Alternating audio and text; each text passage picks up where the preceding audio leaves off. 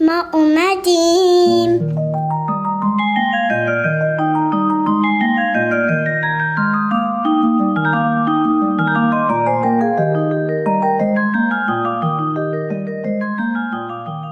روزتون بخیر بچه های گلگلی. حالتون چطوره؟ من دردون جون هستم و یک بار دیگه با دوستاتون اومدیم پیشتون. بگید ببینم می‌دونید طبیعت یعنی چی؟ چه جاهایی تو طبیعت رو بیشتر دوست دارید؟ کوه درخت گل یعنی اینکه درخت دریا جنگل کوها من جای کوه رو دوست دارم. سبززار چمنزار جنگل. خب بچه ها امروز می‌خوایم با هم یک بازی انجام بدیم و در اون از دستا و انگشتا و بازوامون استفاده کنیم و شبیه اجزای طبیعت بشیم. چشماتون رو ببندیم الان می‌خوایم شبیه موج دریا بشیم. بازوهامون رو تکون میدیم. تکونای بزرگتر بزرگتر. موجا بلندتر میشن. بلندتر و بلندتر. تا انگشتامون حرکت می‌کنن. از بازو تا انگشت دستمون رو بالا پایین می‌بریم. شبیه موجای دریا. خب موجای دریا آهسته میشن. حرکت دستامون آهسته تر میشه. الان می‌تونیم صدای مرغای دریایی رو بشنویم. کم کم موجای دریا آروم میشن و به ساحل می‌رسن. آفرین خیلی خوب انجامش دادین. حالا می‌خوایم شبیه یک درخت بشیم. یک درخت توی یک چمنزار بزرگ. یه عالمه درختای دیگم که دوستای اون هستن اطرافش هستن. و گنجیشکای کوچولو روی شاخ و برگاشون لونه دارن. بازوهاتون رو محکم بگیرید. دستتون رو از ساعد به طرف بالا بیارید. انگشتاتون رو باز کنید مثل شاخه های درخت. دستا و ساعد کشیده انگشتا باز به دو طرف. بازوهاتون باید محکم سر جاهاش بمونه چون شاخه های کلفت درخته. ولی انگشتاتون حرکت می‌کنه. باد توی شاخه ها میپیچه و برگای کوچیک که انگشتای شما باشه رو تکون میده. چشماتون رو ببندین و صدای حرکت باد توی شاخه ها و برگا رو احساس کنین. آ یه پرنده کوچولو هم اومد نشست رو شاخمون خب گلگلیای قشنگم. به نظر شما چرا باید از طبیعت مراقبت کنیم؟ باید از محیط زیستمون مراقبت کنیم که کسی توش آشغال نریزه.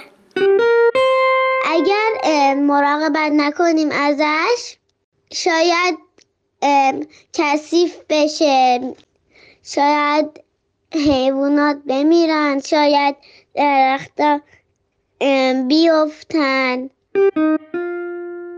به نظر من یه دونه قسمت مهم زندگی ما درخت هاست بخاطر درخت و جنگل و ایناست که هوا را درست می‌کنن تمیز می‌ذارن شهرمون رو بخیر میمونه و به اینا آسیب بزنیم که شهرمون کثیف باشه ها اینا.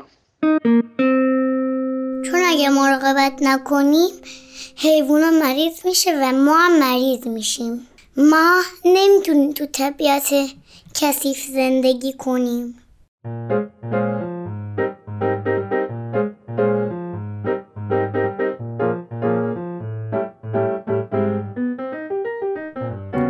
طبیعت خونمونه از کودکی تا پیری باید پاکیزه باشه. مریضی نگیری. حیوانای نازنین دوست و همسایمونن. باید مراقب باشیم تا که سالم بمونن. کوه و دشت و بیابون دریا جنگل آسمون. یک خونه بزرگن اما نه تن پیشمون.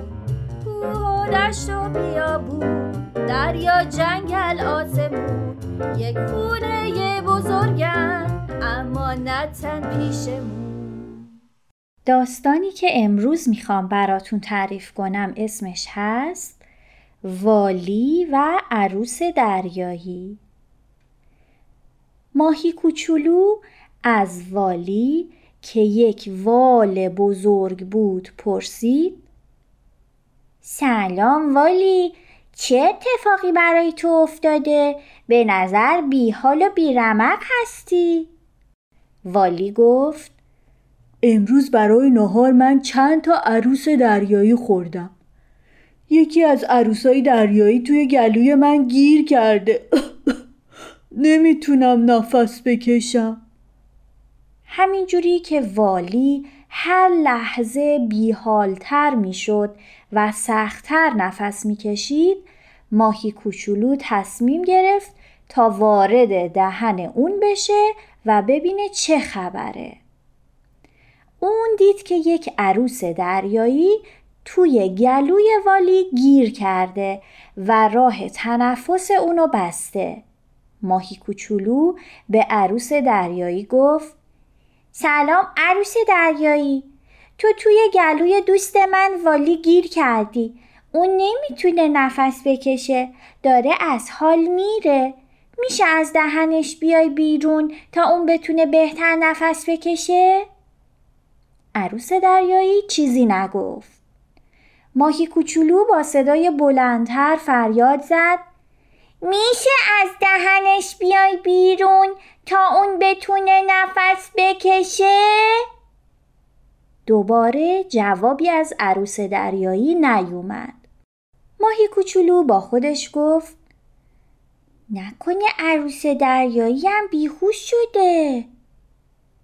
چند باری خودش رو محکم به بدن عروس دریایی زد تا شاید بیدار بشه. اما انگار عروس دریایی مرده بود. ماهی کوچولو با خودش گفت اینطوری نمیشه. والی تا چند دقیقه دیگه خفه میشه. من باید از بقیه کمک کنم تا با همدیگه این عروس دریایی از گلوی والی بیرون بکشیم ماهی از دهن والی خارج شد و با فریاد گفت یه عروس دریایی تو گلوی والی گیر کرده. یه عروس دریایی مرده. هر کی دوست داره بیاد کمک کنه. والی نمی‌تونه نفس بکشه.